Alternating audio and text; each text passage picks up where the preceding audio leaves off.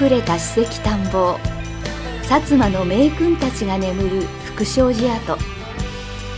明治維新ひゃくごじゅうねん、大河ドラマ西郷どんも始まり、鹿児島の歴史が注目されそうです。鹿児島には多くの史跡がありますが、福祥寺跡もその一つ。歴史好きにはたまらない、知る人ぞ知る史跡です。福祥寺跡は鹿児島市池上町の緑豊かな玉龍山のふもとにあります。室町時代の初め、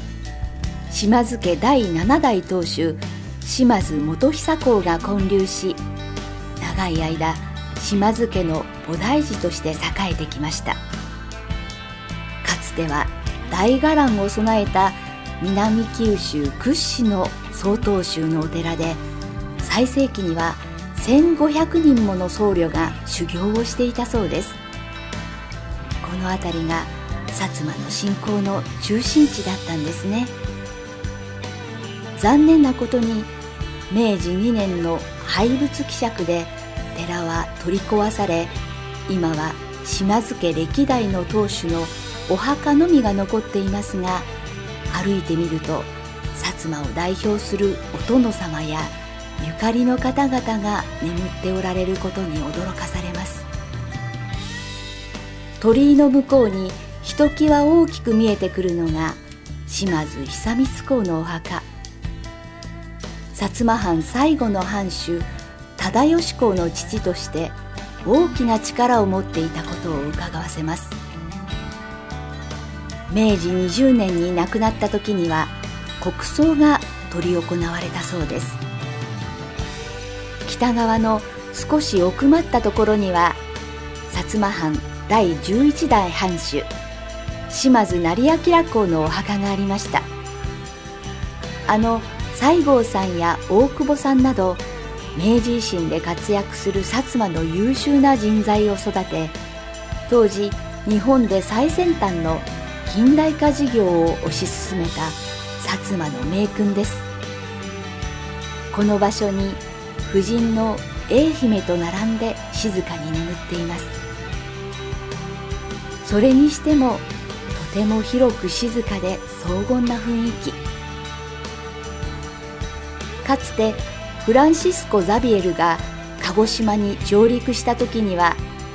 この場所をたびたび訪れ、当時のだいじゅうごせい仁筆和尚と親交を深めたことでも知られています。裏山を登っていくとキリシタン墓もあります。明治政府のキリシタン弾圧で長崎の浦上キリシタンが各藩に送られました。鹿児島にもさんびゃくななじゅうごにんが送られ、収容されたのがこの福祥寺跡でした。キリシタンたちは各藩で過酷な扱いを受けますが、ザビエルゆかりの地であるここでは最も寛大な対応を受けたと言われています。めいじろくねんに許されて帰るまでに亡くなったキリシタン